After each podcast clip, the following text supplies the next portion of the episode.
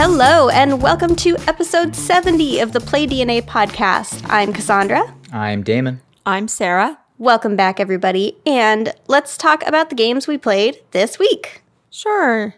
So, um, had a little game night on Saturday, the previous Saturday, and we played Skull King a couple times. It's a betting trick taking game. Pretty fun, but frustrating because it, it's really hard to know what to bet. So, but everyone seemed to enjoy it. It's got a pirate theme, and we played a, a, another pirate game called Loot. So Loot is another Reiner Knizia game. I guess I didn't really know he designed it, but it's years and years and years ago, and you kind of battled different ships to get gold and stuff. So that was fun. Oh, you had a pirate weekend. Sort of. And then we played Babylonia. Uh, this is a area control game, also by Reiner Knizia. There are no games by Reiner Knizia. There are only games not by Reiner Knizia. it certainly seems like it. um, Babylonia is great. You get these little wooden chips, and it's just a interesting area control game. You can go for these things called ziggurats, or you can go for farming areas, or it's it's a pretty fast game actually. The box says sixty minutes, but we were able to play in like thirty each time. So Oh, Yeah, are you I'd sure you weren't playing it recommend wrong? yeah, 60 German minutes should be about two hours. Yeah. normal absolutely, we were not playing it wrong. We played it a couple times, and if if people are efficient with their moves, it doesn't take that long to play. Oh, okay. It was it was really really fun. I'd, I'd highly recommend Babylonia. It's beautiful too. The the box is beautiful. It's just great to stare at. Good piece of good box. Yeah, those are the ones I played that are new, newer. Well, the only thing we played, because we're recording a little bit earlier than we usually do, is uh, Trial by Trolley, which you taught us. yeah, Um, and it's it, it was fun. Like I would say that it's it's in the vein of Cards Against Humanity, but of all of those of all of that genre, this is maybe the the best of them that I've played because it wasn't like it wasn't designed to hurt people and it was kind of clever and so I liked it. And other than that, we just we've been working on building one of Damon's games um, that required stickering 300 separate tiles. So oh, we were doing that for for a lot of time. it took a, a good long time. It's done though. I can't imagine. so now we just have to start playtesting. All right, so uh, I'm going to talk today about games and and kind of like when and how and why we play them. Um, specifically, games and why we might play them in difficult times or times of distress, um, historical times of distress, or just distressing times in our lives. Um, I know if I think about why I play games, I think a lot about escapism and like the social experience. So I play games to just kind of experience an escape from my everyday life and indulge in this magic circle, which has kind of the good kind of stress. So it's like an exciting stress, but it's not a stress that actually is contingent upon something that's super important in the real world. It's a great way to socialize. Um, I don't know. Why do you guys play games usually? Escape, probably, just like you. It helps me forget about my problems for a while, and it's also engaging and fun. So Yeah. that helps me de stress. Yeah. So. I don't have anything to escape. I just like to learn things. You like to learn things. Yeah.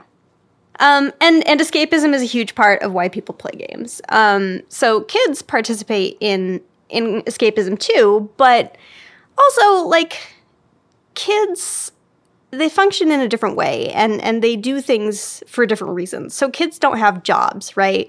Um, especially young kids, they really don't have that much to think about as far as responsibilities go. So playing is their job.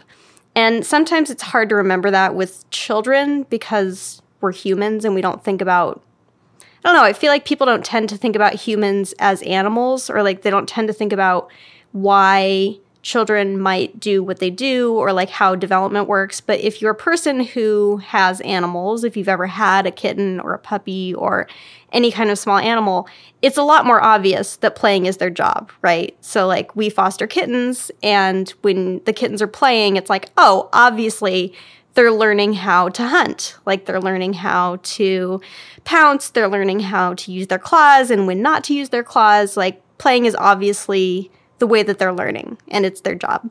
And they take it very seriously. um, and so for children, oftentimes play is kind of the safe space for them to work through their stressors or to figure things out. And they actually have a tendency to confront their greatest challenges through play rather than avoiding them. Um, so that's what I'm going to talk about. I'm just going to talk about how games and play help both children and adults who might be going through distressing situations. Um, so, first of all, I'm going to talk a little bit about games in therapy because play therapy is a thing. And play therapy doesn't always involve board games, but um, sometimes it does. And it involves uh, games, it involves play of various kinds, role playing, all sorts of things. So, um, games are a great way for therapists to gauge a child's ability and desire to follow rules to reason, to cooperate, to process negative feelings if they're losing.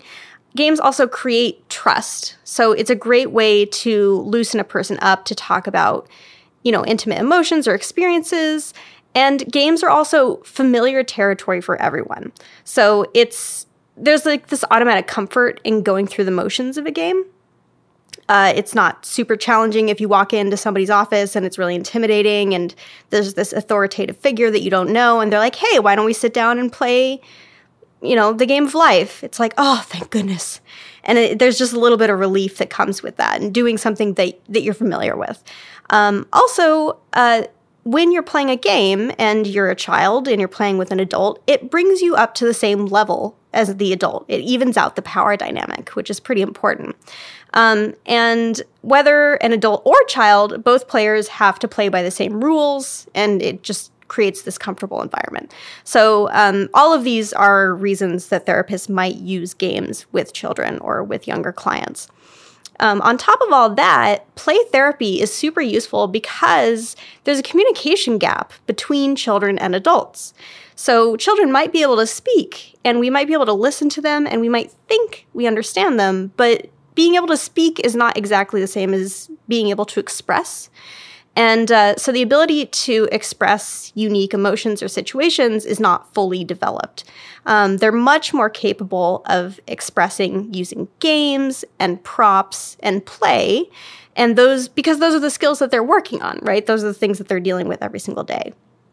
So play therapy might involve role playing, uh, storytelling using puppets or blocks or any other type of prop that will provide an avenue for expression. Um, and I was thinking about the fact that they kind of keep using. Um, in in small ways, I feel like our middle school used play therapy for us. Like, do you remember in middle school when you had to do like little role plays about bullying or role plays about harassment or like saying no to drugs? I don't know if if you guys did this, but I did this in middle school. We had to do these little plays about like, what do you do if somebody offers you a cigarette? You're like, no, thank you. And you have to like act out this little play. I feel like it's kind of along the same lines. I remember the dare thing doing that maybe once.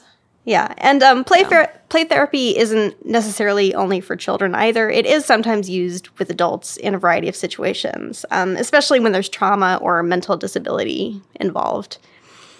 Um, so board games are also used uh, with uh, among people who interview and research unaccompanied refugee children. So, children who are arriving into a new country with no family, no plans for the future, no stability, like they're just completely 100% lost and they likely fled from a really difficult situation in their home country. Um, you can imagine how difficult that would be, and they probably wouldn't want to talk to a stranger about anything about their situation and what they fled. And um, these kids have no reason to open up to people. And so a lot of the people who work uh, in these nonprofits that work with these kids, they often use games to both help loosen them up and get them comfortable, but also provide them with games as an, a way of expression, as a means of expression um, that'll create kind of a lower stakes way to process the situation and to express what they're experiencing. Um, it's kind of like it's a conversational lubricant, the same way as alcohol is for a lot of people. Mm. As far as adults go, um, adults will actually use games to process difficult situations too sometimes. So there was this great article in the Wall Street Journal uh, about Risk. And it was about Risk being the favorite game of Syrians, um, both those still inside of the country and communities of Syrian refugees. So the Syrian conflict has been going on for a really long time. Um, about half a million people have died. And there are many powers involved in this conflict, and they're all vying for some type of control uh, over Syria. And many Syrians find that the game Risk really mirrors what they're actually experiencing.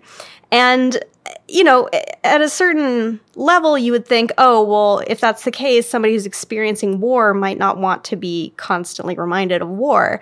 But counterintuitively, um, they love it. Like they want to play this game that is specifically about this thing that they are personally experiencing. So Risk has become a huge hobby in Syria. Um, there are multiple firsthand stories about people fleeing the country with nothing but clothes and their copy of Risk. Like that's how important it is to them. Oh Um, the Wall Street Journal article also had an interview with a guy whose friends had made him a Risk birthday cake. Um, it's just extremely popular. They love playing this game, and um, each of the colors in the game has been assigned meaning, uh, meanings that are relevant to the current conflict that Syria faces. So the blue pieces represent the United Nations, and black pieces are the Islamic State. Red pieces are the Syrian regime, and the Free Syrian Army are the green pieces. And apparently, everybody wants to be the green pieces because that's those are the people that they really want to win.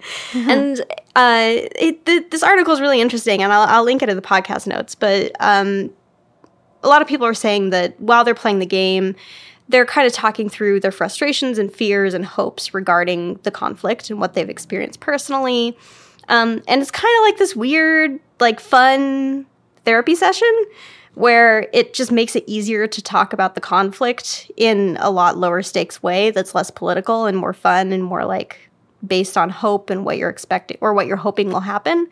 Um, and it can be really encouraging to experience a win uh, in the game, even if it's a fake win. you know, it's it's a good way to kind of process things and um, and talk about the conflict in a low stakes way.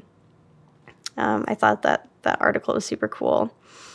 Um, going back in history, we always want to talk about Monopoly, right? Everybody loves Monopoly. It just keeps on popping up on these historical episodes. But um, Monopoly, originally known as the landlord's game, uh, was relatively well known and widespread in the 1910s and 20s. But during the Great Depression, its popularity absolutely exploded.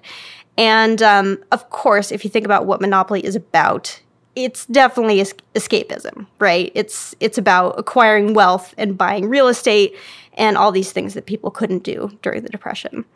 Um, but there was a surprising aspect to this too. So people really didn't have money to go out. Um, Monopoly was pretty cheap to buy, and it provided this consistent entertainment. Um, but even if people couldn't afford to buy a copy of the official Monopoly game from a store, there were tons of bootleg copies, and they were extremely popular. Um, and these bootleg copies were localized. And they would actually change the names of all the properties to reflect their own neighborhoods and their own streets and important buildings. And um, this is kind of interesting because then it's no longer escapism, right? It's just about your own your own world and the world that you're experiencing. So there was a version of Monopoly that was played during the Holocaust. Uh, in at least one Jewish transit camp in the Czech Republic. And the game was called Ghetto. And it has been shown in various Holocaust Museum exhibitions of toys and games that children played during that time. Um, so the story of the game Ghetto is is actually super sad, um, and uh, we only know about it because of this gentleman named Dan Gluss, and he lived in this ghetto in the Czech Republic, and uh, it was a transit camp for Jews who would eventually be transferred to concentration camps. And uh, this was a Monopoly knockoff. It was one of the knockoffs um, that was designed to reflect ghetto life and help explain the situation to children. Um, so not like not escapism at all, really. It was more of a, a teaching tool and a way for you know adults to talk to their children about the situation. Um, so this particular game, this one copy of the game, was passed from child to child. And when the child and their family got word that they were about to be transferred to a camp, they would pass the game on to the next family. So this happened over many years. Um, Dan Gluss was seven years old when he received it, and he ended up being the final owner of the game. And uh, he was the one who shared it with museums, and that's the only reason we know about the game. So adults in these ghettos were also playing games, um, but theirs were were very much designed for escapism. They were trying to forget their worries. They were trying to fi- forget everything that was going on in the world, um, trying to find a way to take a psychological break. There were counts of people who traded food for chessboards or cards because that's how important that escape was. And uh, parents would actually really try and create this escape for children as well. They would make these makeshift playgrounds and try to play traditional children's games with them. But children, they work in a different way. They wanted to play in ways that mirrored the world around them. So their games tended to be extremely violent. They would pretend to slaughter each other or steal clothes off of dead bodies, steal food. Um, these games were really dark, and um, even when they were sent to concentration camps, children would continue to play, and they would be really, really dark games because that's what they needed. They needed play to process things, but the play never stopped um, which I think is just really interesting to think about, like how important play is. Play doesn't come out of joy, play comes out of necessity, um, which I don't think a lot of people realize. So there's this book called uh, Children and Play in the Holocaust, and here's a little excerpt out of it, which I think is really interesting. Um, children bring the realities of their world into a fictional context where it is safe to confront them, to experience them, and to practice ways of dealing with them. Some people fear that violent play creates violent adults, but in reality, the opposite is true. Violence in the adult world leads children, quite properly, to play at violence. How else can they prepare themselves emotionally, intellectually, and physically for reality? The children must and will prepare themselves for the real world to which they must adapt to survive. So um, the, that kind of play that I was talking about, the you know pretending to to kill or steal, um, this is a type of inappropriate play that is super common among children in extreme situations. Um, you can see examples of this all over the world historically. Um, similar play was seen among slave children. Um, in war zones all over the world. So, how would you justify cops and robbers or cowboys and Indians? one of which is a simulation of stealing and the other one is a simulation of warfare. How would you justify them? Yeah. Among white non slave children in the United States. I don't think it's a justification of anything. I think it's just. You said it was an inappropriate play. Yeah. In is that inappropriate play?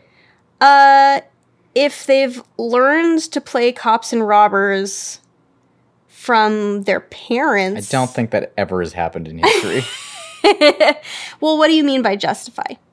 Well, either it's inappropriate or it's not inappropriate. It can't be both. Inappropriate play is not necessarily inappropriate. It's only inappropriate because adults will look at them and say, Why are you playing like that? That horrifies us. And um, I think the point is that children are going to play however they feel like they need to play to prepare themselves for the world that they're actually inside of. So if they're parents are drug dealers, then they're going to play games that involve dealing drugs because that's the world that they experience. If they live in a neighborhood with a lot of police activity or a lot of shooting, they're going to play games that involve shooting and involve police one way or another because that's the only way that they can prepare themselves. But that's inappropriate or not inappropriate? I don't think it's inappropriate. The the word inappropriate only means it's inappropriate. It seems inappropriate to an adult. Like as far as society goes, it is inappropriate to like walk into somebody's room and say, "Hey, do you want to play a game where I shoot you and you bleed to death on the street?" Um, that's pretty inappropriate. But also, it's only inappropriate because we as adults have these specific ideas about how sh- children should play games. We don't think that the game should have any like depth or impact. So it's inappropriate because it's specific to the actual region that they're in. Yeah. Did their, do you think their parents would say it's inappropriate, or you would say it's only inappropriate because this researcher is in a completely different country? I think it's in in this particular case they were talking about the Holocaust, Right. and um, so children were seeing horrifying things happening. Parents didn't want their children to play games where they threw bodies into pits. That's not a game that that you would want to see your child playing because you love your child and you want them to have this innocent you know, childhood and you want them to play fun games that you remember playing as a child. But that's not what they're going to do. They're going to they're going to play games that make sense based on what they experience in the world around them. That's all it means by inappropriate. I did not choose the word inappropriate. and I don't think that this researcher chose the word inappropriate to say she herself thought it was inappropriate. It's just this is the kind of play that will shock people because it's not what you expect from a child and it's not what you want to see in a child, but it is what they do because that's the way they survive. Um, but anyway, I um, I just I thought all this was pretty interesting just because it expresses how important games are to humans, um, and and to human learning and to human development, just as a means of expression and self therapy and yes, escapism, but um, yeah, sometimes it's hard to remember that games are not only born out of happiness or leisure time, they are an actual necessity to us developing and growing up and expressing ourselves. So that was a little bit of a bummer of an episode. Oh, I thought it was fascinating. but um, yeah, it's really interesting. Um, just as Damon has said a few times before, uh, we are Homo sapiens, but um, there are some people who say we should be called Homo ludus, Homo ludens. Homo ludens, because we are the ones that play, because we we play and play is so important to our uh, human experience. I don't think kids know that they're doing it. Like my little nephew who loves to pretend he's a cop because his dad's a cop and like take down, you know, Iron Man with like, you know, Captain Marvel or something. He doesn't know that he's doing that. It's just fun for him. And he just, that's just what kids do. Kind of like the kiddies just play and they just doing it out of just because they know, they don't know what they're doing. They just do it because it's Yeah, in their yeah. instincts and it's in Yeah, their DNA. it's entirely right? instinctual. It's happening because it needs to happen. Just the way that your like stomach has to do things to digest food. It's like it's that necessary um, to actually Mm-hmm. process what you're experiencing.